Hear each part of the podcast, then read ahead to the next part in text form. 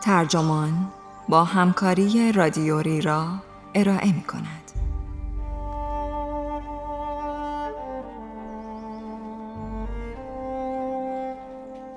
راز دلبستگی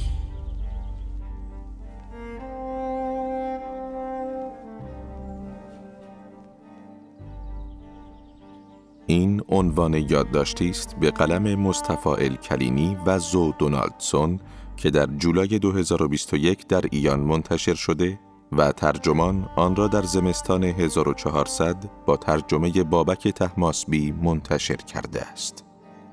من مهدی سفری هستم.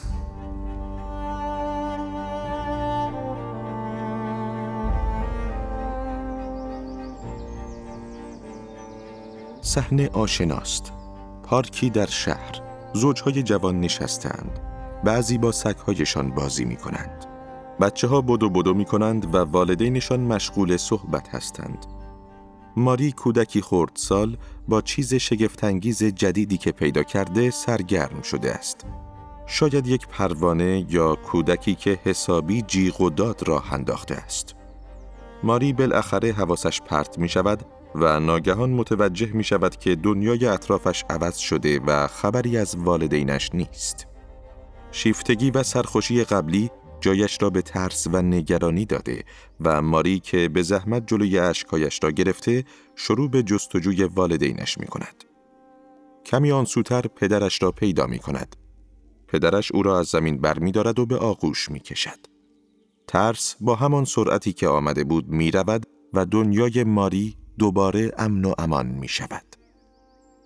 مغز ما به گونه ای ساخته شده که از بدو تولد در پی دلبستگی به دیگران باشیم. طی سالهای زندگی روابط مبتنی بر دلبستگی منشأ امنیت عاطفی و لذت و همراهی می شوند و گاهی نیز منشأ رنج و ماتم. در مقایسه با سایر حیوانات، روابط انسانی به طرزی شگفتآور چند وچی هستند. با این حال هسته اصلی روابط ما پدیده است که ریشه های عمیق و گسترده در سایر گونه های حیوانی نیز دارد. همچنان که در زندگی پیش می رویم و از نوزادی و نوجوانی به بزرگسالی و مرگ می رسیم، دلبستگی نقشی پررنگ در زندگی ما بازی می کند و برای ارزای نیازهای متغیر ما تغییر می یابد. ریشه این پدیده چیزهای زیادی درباره سرشت هستی ما آشکار می کند و به همان اندازه درباره اسرار ناگشوده تکامل و روانشناسی و علوم اعصاب و بسیاری چیزهای دیگر حرف برای گفتن دارد. برتراند راسل فیلسوف بریتانیایی در کتاب تسخیر خوشبختی می‌گوید آنها که با حس اطمینان سراغ زندگی می روند، خوشبختتر از کسانی هستند که با بی اطمینانی زندگی می کنند. فرزندی که والدینش به او علاقه دارند، محبت آنها را همچون قانون طبیعت میپذیرد. فرزندی که به هر دلیل علاقه والدین از او دریخ شده است، محتملاً کمرو خواهد شد و سراغ ماجراجویی نخواهد رفت. ترس و دلسوزی برای خود وجودش را خواهد گرفت و نخواهد توانست با سرخوشی به کشف دنیا برود. آنچه راسل می گفت سالها بعد و در اواخر دهه 1930 توصیفی علمی یافت. جانورشناس اتریشی کنراد لورنز دریافت که غازها و اردکها طوری تکامل یافتند که به نخستین جسم متحرکی که در زندگی می بینند دل بسته شوند و وقتی از آن جسم دور می شوند نشانه های پریشانی بروز می دهند. لورنز دریافت که این رانه غریزی چنان قدرتمند است که فرقی نمی کند آن جسم متحرک مادر پرنده باشد یا چرخ دوچرخه یا خود لورنز. اگرچه این موضوع در نوزاد انسان پیچیده تر از این است ولی در دهه 1950 میلادی جان بالبی روانشناس بریتانیایی این مفهوم را به ما انسانها نیز تعمیم داد. زمانی که آلمانی ها در جنگ جهانی دوم شروع به بمباران شهرهای بریتانیا کردند، بسیاری از خانواده ها کودکان خود را به خارج از کشور یا به مناطق روستایی فرستادند. جان بالبی طی مشاهداتش از رفتار این کودکان دریافت که آنها نخست با جیغ و داد اعتراض می کردند و به دنبال والدینشان می گشتند. سپس ناامید ولی گوش به زنگ آرام می گرفتند و در نهایت دل می کندند. بالبی با این مشاهدات چنین نتیجه گرفت که کودکان از روز نخست الگوهای منحصر به فردی در ذهنشان شکل می دهند درباره اینکه والدین یا کسی که از آنها نگهداری می کند چگونه نیازشان را تشخیص می دهد و چگونه به آن پاسخ می دهد. پس این افراد بزرگسال در عمل نقطه شروع کشف دنیا برای نوزادان می شوند و در نتیجه این رابطه نخستین دلبستگی نوزاد در مسیر دلبستگی های فراوانی می شود که در طی حیاتش خواهد داشت. بالبی می گوید خوشبختترین حالت همه ما انسانها از گهواره تا گور زمانی است که زندگی مجموعه منظم از سفرهایی کوتاه یا دراز باشد که مبدع آن پایگاه امن ما باشد پایگاهی که افرادی که به آنها دل بسته ایم برایمان فراهم آورده اند. این پایگاه امن اهمیت زیادی دارد. پارکی را که در ابتدای مقاله توصیف کردم در دوران جنگ جهانی دوم تصور کنید. کای کودکی که در پارک بازی می کرد اینک به روستاهای امن منتقل شد ولی والدینش در لندن ماندند. ماری همراه با والدینش در لندن ماند و شاهد بمباران و سایر حوادث جنگی شد اما این اتفاقات را همراه با والدینش تجربه کرد. درست است که والدین کای خیالشان از امنیت فرزندشان راحت بود ولی کودکانی که در لندن و با والدینشان ماندند علا رغم بمباران های بی امان در نهایت عملکرد روانی بهتری داشتند. اما چرا ما انسانها یا گونه های دیگر از روی غریزه مایل به ایجاد دلبستگی هستیم؟ تئودوسیوس دوبژانسکی دانشمند اوکراینی آمریکایی علم ژنتیک در سال 1973 چنین گفت: بدون تکامل چیزی در علم زیست شناسی معنی ندارد. رفتارهای دلبستگی در دوران نوزادی مانند گریه احتمالاً چنین تکامل یافتند تا مراقبان نوزاد را نزدیک و متوجه به نوزاد نگه دارند تا نیازهای نوزاد در راستای بقا تأمین شوند و کودک بتواند بالغ شود و ژنهای آنها را به نسل بعدی منتقل کند. بقا و انتقال مواد ژنتیکی در نهایت عرض رایج تکامل است. با اینکه رابطه دلبستگی میان فرزندان و والدین امری عام و فراگیر است، ولی انواع مختلفی نیز دارد. در سال 1978 مری اینز ورس روانشناس آمریکایی کانادایی توضیح داد که چگونه می‌توان این سبک های مختلف دلبستگی را تحلیل کرد. او روش موقعیت ناآشنا را خلق کرد. مادر از اتاق خارج می‌شد و نوزاد را با فردی غریبه تنها میگذاشت و کمی بعد دوباره باز میگشت.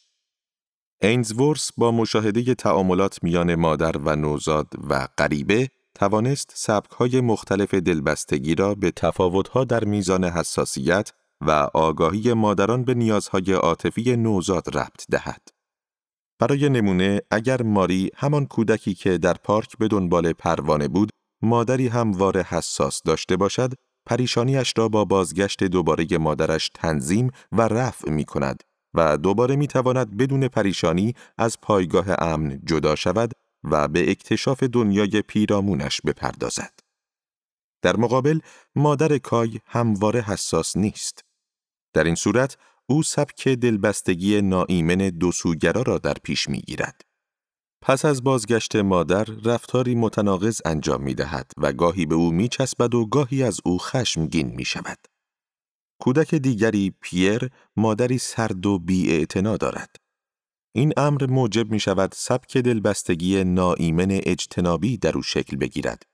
کودک پس از بازگشت مادر تمایلی ندارد که به او نزدیک شود زیرا سعی دارد پریشانیش را خودش مستقلا برطرف کند. ولی چرا توانایی بروز سبکهای مختلف دلبستگی در ما تکامل یافته است؟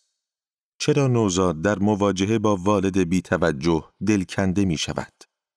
می توان تصور کرد که دلیل بیتوجهی چنین والدینی به خصوص در گذشته تکاملی این باشد که همواره مشغول بقا در محیطی خطرناک یا محیطی با منابع کم بودند. سبک دلبستگی دلکنده و متکی بر خود شاید بهترین راه برای کودک بوده تا والدین را نزدیک خود نگه دارد و در عین حال باری اضافه بر دوششان نگذارد مبادا او را رها کنند.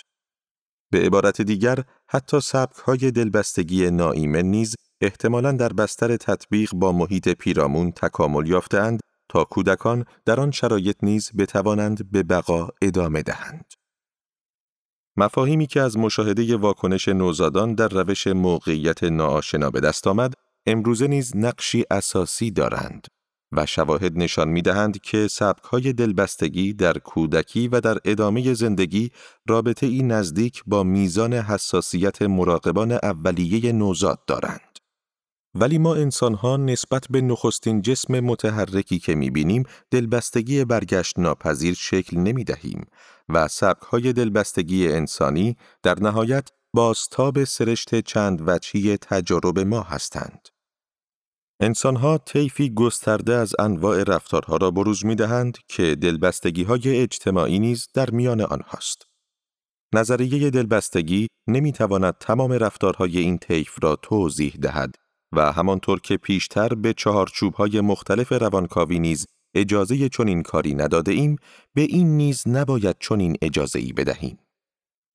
همچنان که عمر میگذرد و سنمان بالاتر می رود، از پایگاه امن والدینمان دورتر می شویم و روابطی عمیقتر با همتایانمان برقرار می کنیم. در سال 1973 جان بالبی این پیوستگی رفتار دلبستگی را به قطاری تشبیه کرد که مسافر آن هرچه از ایستگاه اولیه و مرکزی شهر دور می شود به خط سیر سفرش در طول زمان بیشتر و بیشتر متعهد می شود. نحوه سفر ما در این خط سیر باستابی است از تجارب دلبستگی ما. برای نمونه اگر کودکی سبک دلبستگی ناایمن دوسوگرا پیدا کرده باشد مانند کای احتمالاً صمیمیت بیشتری طلب خواهد کرد و به نشانه های بیتوجهی یا فقدان آن بسیار حساس خواهد شد. اگر هم کودکی سبک دلبستگی ناایمن اجتنابی داشته باشد مثلا پیر در رابطه های آتی نیز صمیمیت و وابستگی متقابل را به حداقل خواهد رساند. کودکی که سبک دلبستگی ایمن داشته باشد مثلا ماری توانایی بیشتری خواهد داشت در اینکه دسترس ناپذیر بودن موقتی شخص دیگر در رابطه را ببخشد یا نسبت به آن بی باشد. اگرچه بالبی و اینزورس هرگز نگفتند که روابط عاشقانه یا دوستانه ادامه ای بر رفتار دلبستگی هستند، ولی ادهی به این نکته اشاره کردند که همتایان و معشوق نیز مانند شخصیت های مورد دلبستگی در کودکی در تأمین راحتی و کاهش پریشانی نقش دارند.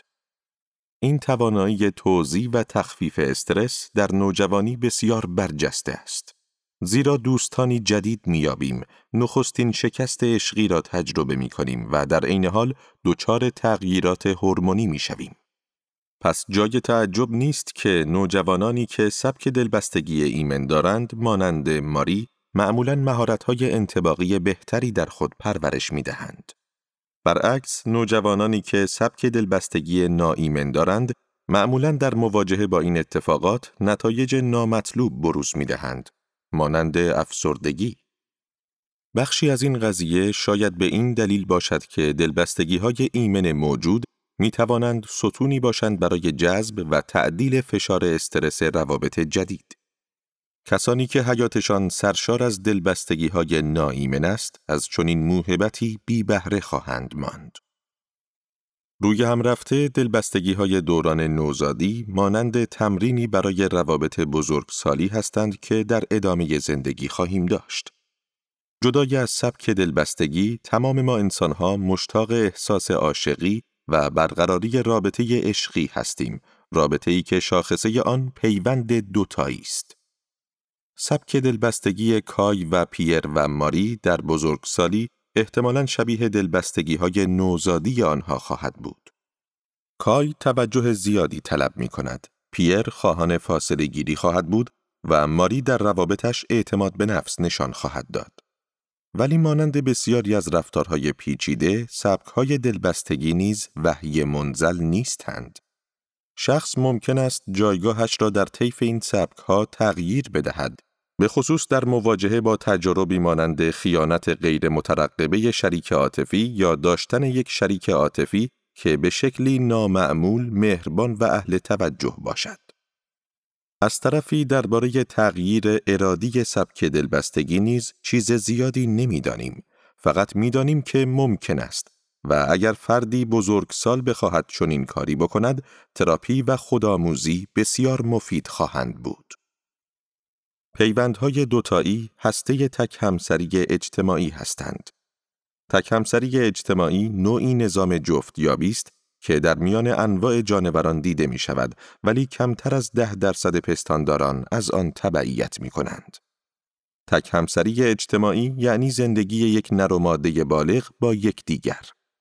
تک همسری ژنتیکی نیز زمانی است که زوج بالغ در تمام عمرشان فقط با یکدیگر جفتگیری کنند. تک همسری اجتماعی در مراحل پایانی شجره زیستی نخستی سانان ظهور کرد و هنوز هم نظام جفتیابی ترجیحی ما انسان هاست. دلیل خاصی وجود ندارد که توضیح دهد چرا تک همسری اجتماعی بارها طی تکامل جانوران ظاهر شده است. ولی در تمامی این موارد حتما یک فایده تکاملی وجود داشته است. در مورد نیاکان ما تک همسری این فایده را داشت که می توانستند فرزندان بیشتری تولید کنند و از آن هم مهمتر شانس بلوغ و زاد و ولد آن فرزندان و انتقال جنهایشان به نسل بعدی را نیز بیشتر می کرد. در های خطرناک یا در هایی با منابع کم، پیوند دوتایی به گونه های پستانداران کمک کرده است تا به حیاتشان ادامه دهند. مخصوصا اینکه نوزاد پستانداران به مراقبت مادر بیشتر نیازمند است. حضور ادامه دار پدر نیز برای بقای فرزندان ضروری بوده است. زیرا در غیر این صورت سایر نرها نوزادان را میکشتند تا شیردهی مادر تمام شود و دوباره آماده جفتگیری شود. استدلال های دیگری نیز به مواردی از جمله کمبود جفت اشاره می کنند. یعنی برای پدر بهتر بوده که بماند و دوباره با همان ماده جفتگیری کند تا اینکه به امید یافتن جفتی دیگر آنها را رها کند. در برخی موارد نیز فشار انتخاب تکاملی چندان ربطی به محیط پیرامون نداشته و بیشتر به خاطر دوری از عوامل بیماریزا بوده است. زیرا داشتن شرکای جنسی محدود روشی عالی برای جلوگیری از انتقال بیماری های آمیزشی است. جدای از فشارهای خاصی که به پیدایش پیوند دوتایی منجر شد، نتیجه این بود که نیاکان انسان تبار ما در بستر قبایل شکارچی گردآور که احتمالاً در آنها پدران و مادران قدرتی برابر در تصمیم گیری های زندگی داشتند، به صورت جفتی به پرورش فرزند پرداختند. حضور دو مراقب برای نخستین بار مراقبت همزمان از چندین کودک وابسته را ممکن ساخت امری که پیشتر برای مادری دست تنها تقریبا ناممکن بود.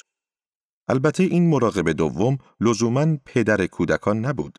اتفاقا استدلالی هست که می‌گوید بقای مادر بزرگها چندین دهه پس از دوران باروری انتخابی تکاملی بوده زیرا به مراقبت از فرزندان کمک می کرده است.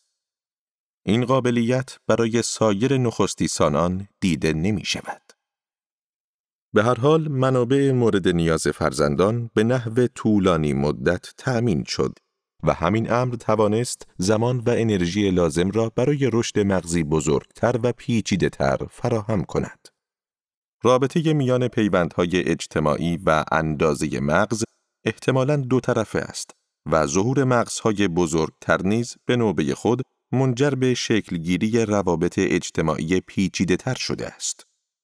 در نتیجه گونه ما انسانها انعطاف پذیری بسیاری پیدا کرده و توانایی کاربست انواعی از نهادهای اجتماعی را پیدا کرده است. نهادهایی مانند چند شوهری و چند زنی و چند مهری و تک همسری زنجیره‌ای که بسته به عواملی همچون فرهنگ و مذهب و توزیع منابع در جامعه ظهور می‌یابند. ولی در نهایت حقیقت فراگیر انسانی این است که ما همگی به این پیوندها متکی هستیم حتی در جوامعی که تک همسری ناب در آنها جاری نیست. تا به حال که هیچ نشانی از فرهنگهایی نبوده که در آنها انسانها موجوداتی کاملا تنها باشند و فرزندانشان را در تنهایی پرورش دهند. اگرچه نمی‌توان دلایل تکاملی فراگیری برای سبکهای دلبستگی آورد، ولی این را می‌دانیم که گوناگونی و پیوستگی این سبکها را باید در بستر عوامل اجتماعی و اقتصادی گسترده تر تفسیر کرد. به عبارت دیگر، دلیل اینکه پیر سبک دلبستگی ناایمن اجتنابی و ماری سبک دلبستگی ایمن دارد، چیزی بسیار فراتر از صرف شخصیت والدین آنهاست. با اینکه بسیاری والدین نهایت تلاششان را می کنند تا از فرزندانشان به بهترین شکل مراقبت کنند، ولی باز هم محدودیت ها و مشکلاتی خارج از حیطه کنترل آنها هست که به واقعیت های سرد و خشن اجتماعی و اقتصادی مرتبط است. مثلا اینکه در آمریکا مرخصی پس از زایمان وجود ندارد. این محدودیت ها باعث می شوند زمان آزاد و انرژی مازادی که لازم است تا بتوان حساسیت عاطفی فرزندان را تأمین کرد به راحتی یافت نشوند. در نتیجه تأمین کردن دلبستگی ایمن هم دشوارتر خواهد بود. از طرفی والدین نیز مانند لوحی سفید نیستند. شاید والدین پیر نیز در کودکی دلبستگی ناایمن داشته یا از آن بدتر با آنها بدرفتاری شده یا آسیب روانی دیده باشند. این نکته ما را به این ضرب المثل قدیمی میرساند که می‌گوید تربیت بچه کار تمام اهالی محل است. اگر نظریه دلبستگی جایی در سیاست اجتماعی داشته باشد، تمام خانواده ها از آن بهرهمند می شوند. چند دهه پیش نیز نظریات بالبی منجر به ظهور سیاستی شد که امروزه بدیهی به نظر می رسد. اینکه هنگام بستری کودکان والدین آنها را نیز به بیمارستان راه می دهند و والدین می توانند در تمام مراحل درمان در کنار کودک باشند. به کارگیری نظریه دلبستگی می تواند سبب شود که سیاست های مدرن درباره آموزش در دوران کودکی مهد کودک ها و همکاری اجتماعی نیز بهبود یابند. نظام فکری ما درباره دلبستگی بسیار محدود است به خصوص اگر بخواهیم آن را به فرهنگ هایی تعمیم دهیم که غربی و انگلیسی زبان و صنعتی و دموکراتیک و ثروتمند نیستند. این مسئله مخصوصا در زمانه ما بیش از پیش صادق است. زیرا امروزه شاهد شکل‌های گوناگون پیوندهای دوتایی هستیم و کلا نهاد ازدواج دارد از پیوندهای دوتایی فراتر می رود. ترجیحهای عاطفی متفاوتند نباید این تفاوتها را مورد قضاوت اخلاقی قرار دهیم و نیز نباید به تفاوتهای طبیعی که در رفتار انسانی وجود دارند انگ بزنیم. این موضوعی مهم است به خصوص با توجه به تاریخ دراز اقداماتی که روی کودکانی انجام شده است که رفتار نورونی متفاوت داشتند. یعنی کودکانی که در جایگاه های نامعمول طیف رفتاری قرار داشتند. روی آنها اقداماتی نظیر بستن دست و پا و ایجاد محدودیت حرکتی یا تماس چشمی اجباری انجام می‌شد که به نام درمان دلبستگی محور شناخته شده بود. حتی اگر روزی برسد که بتوانیم با کمک علم سبک دلبستگی را تغییر بدهیم، باز هم موضوع پزشکینه شدن مطرح است و البته این پرسش دوباره مطرح می شود که معلولیت چیست؟ علوم عصب شناختی فهم ما از موضوع دلبستگی را غنیتر نیز می کند. پیر کوچک را تصور کنید که از ملافه محبوبش حس آرامش می گیرد. ماری دانشجو که از دوی روزانه آرامش می گیرد یا کای بزرگسال که از مراقبه یا عبادت آرامش می گیرد. در تمام این حالات مفعول دلبستگی همان ملافه و دویدن و عبادت حس امنیت و پاداش فراهم می کند. محتملا بسیاری از رفتارهای دلبستگی از جمله دلبستگی اجتماعی و حتی دلبستگی ناهنجار به دارو و مواد از سازوکارهای مغزی مشابه با احساس پاداش و انگیزش استفاده می کنند. این سازوکارهای مغزی را می توان مانند شبکه ای از مدارها تصور کرد که اطلاعاتی مختلف در آنها جریان دارد و استفاده از مواد شیمیایی و تجارب گذشته می تواند جریان این اطلاعات را کندتر یا تندتر بکند. مثلا سروتونین را در نظر بگیرید ماده شیمیایی که یک میلیارد سال پیش ارگانیسم های تک سلولی شروع به تولید آن کردند. همین سروتونین در فرایند نیش زدن در مرجانها و توانایی شنا در خارپشت های دریایی و رفتار انسان ها تأثیر گذاشته است. اگرچه هنوز هم نمی توانیم تمام آثار این ملکول باستانی را مشخص کنیم، ولی این را می دانیم که سروتونین جزئی اساسی از احساس پاداش است. نوسانات میزان سروتونین در آغاز حیات انسان منجر به تفاوت‌های شخصی در اضطراب و رفتار اجتماعی می شود. سروتونین هنوز هم هدف بسیاری از رایجترین رویکردهای دارویی برای درمان افسردگی و اضطراب است.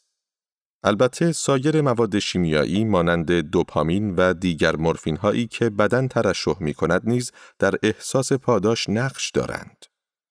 روی هم رفته و طی مراحل مختلف عمر انسان بسیاری از مدارها و مواد شیمیایی دیگر نیز نقشی مشابه در انواع دلبستگی ها ایفا می کنند. زمینه عصب شناختی دلبستگی اجتماعی مشخص شده است. در دهه 1950 دریافتند که مولکول باستانی اکسیتوسین تنظیم کننده اصلی رفتار و فیزیولوژی مادرانه است و زایمان را تسهیل کرده و باعث ترشح شیر طی دوره شیردهی می شود. البته اکسیتوسین سبب علاقه وافر مادر برای رسیدگی به نوزادش نیز می شود. وگرنه آن اقدامات فیزیولوژیکی به تنهایی چاره ساز نمی شد. نقش اکسیتوسین در وابستگی مادرانه این پرسش را به ذهن سیسو کارتر و توماس اینسل عصبشناسان آمریکایی انداخت که آیا این مولکول در سایر گونه های دلبستگی نیز نقش دارد یا نه؟ برای آزمایش این موضوع سراغ جوندهی کوچک رفتند که در سراسر علفزارهای آمریکای شمالی یافت می شود و نامش ول علفزار است. این موجودات نیز مانند انسانها و برخلاف موشهای آزمایشگاهی پیوند دوتایی مادام العمر برقرار می کنند در یک سوراخ زندگی می کنند و فرزندانشان را با هم بزرگ می کنند. در سال 1992 کارتر و اینسل و همکارانشان دریافتند که سرکوب اکسیتوسین مانع شکلگیری پیوند می شود و تزریق آن به شکلگیری پیوند می انجامد. آنها با همکاری جیمز وینسلو و همکارانش نشان دادند که وازوپرسین نیز در نرها به همان اندازه در شکلگیری پیوند جفتی مؤثر است. وازوپرسین هم خانواده اکسیتوسین است و نیای ژنی یکسانی دارند و فقط در دو جایگاه شیمیایی با هم متفاوت هستند. اگرچه اکسیتوسین و وازوپرسین در تنظیم دلبستگی بزرگسالان نقشی حیاتی دارند ولی این اتفاقات در خلأ رخ نمی دهد بلکه در هماوایی کامل با سایر سیستم های مغزی است که همگی با هم روی سلول ها یا نورون ها تأثیر می گذارند. این را می دانیم که رفتارهای دلبستگی نتیجه تأثیرگذاری دریایی از مواد شیمیایی روی نورون های مغزی است.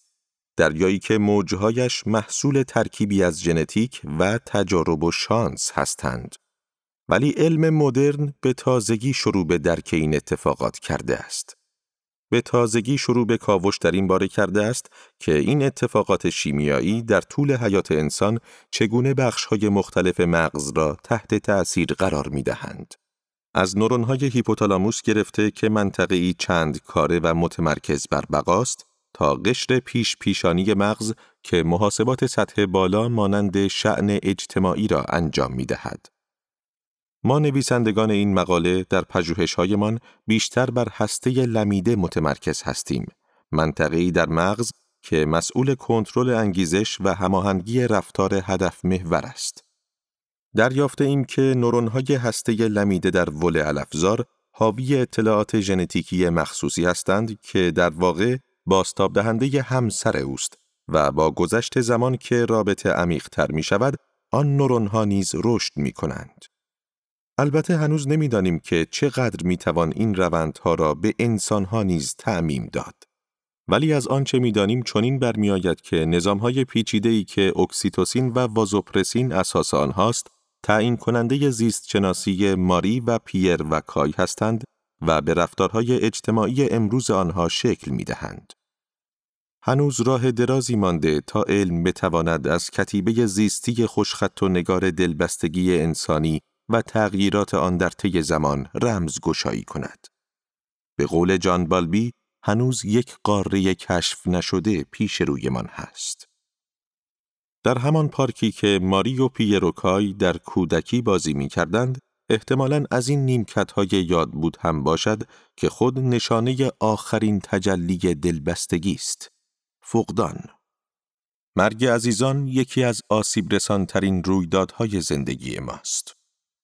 جون دیدیون در زندگی نامش با نام سال تفکر جادویی داغداری را چنین توصیف کرده است.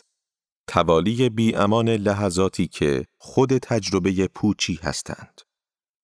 تجربه سوگ از نقطه نظر تکاملی مدت هاست که یک معماست. چرا به این توانایی رنج شدید دست یافته ایم که نمی‌گذارد به زندگی پیشینمان بازگردیم؟ نمی‌گذارد به قول داروین انعطاف ذهنمان را بازیابیم.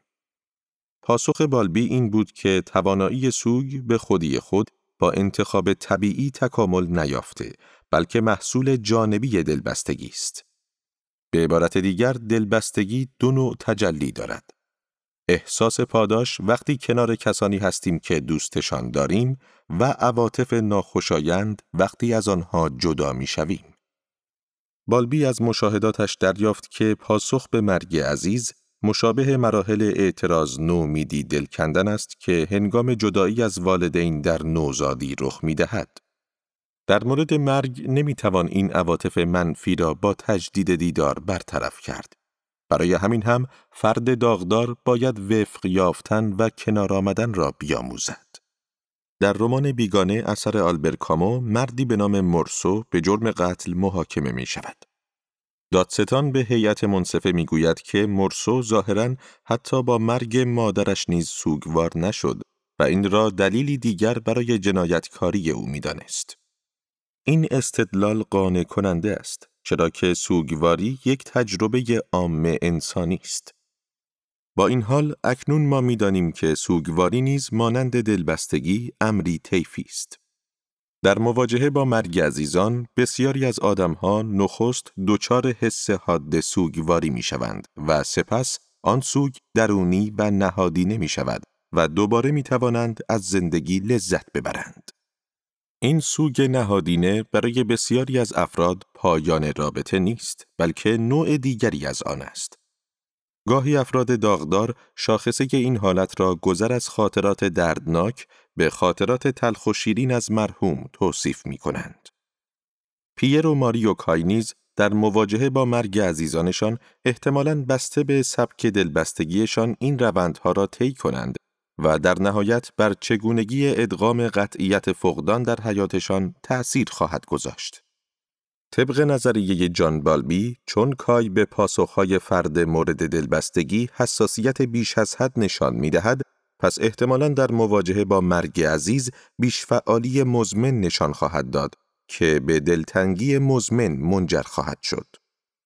سبک دلبستگی ناایمن اجتنابی در پیر احتمالاً به گسست و فاصله گیری او از فکر مرگ منجر خواهد شد و نخواهد توانست قطعیت فقدان را بپذیرد و آن را درونی کند. درست است که این نظریه ساده نگرتر از آن است که بتواند پیچیدگی ها در تفاوت سوگواری های افراد را توضیح دهد. ولی ارتباطی معنادار میان سبک دلبستگی ناایمن اجتنابی و کسب نتایج ضعیف از سوگواری وجود دارد. یک نفر از هر ده تا بیست نفر در مواجهه با مرگ عزیز دچار سوگ بی پایان می شود که نشان از توقف روند بهبود طبیعی دارد و باستابی است از همین تفاوت‌های فردی در سوگواری. این سوگ که در پزشکی به آن اختلال سوگ مرضی یا پیچیده نیز می‌گویند باعث می شود فرد سوگوار حتی پس از گذشت یک سال هر روز به همان میزان روز نخست احساس غم و اندوه داشته باشد. و هنوز هم نتواند با دوستانش خوش بگذراند یا به سرگرمیهایش بپردازد که در گذشته از آنها لذت می برد.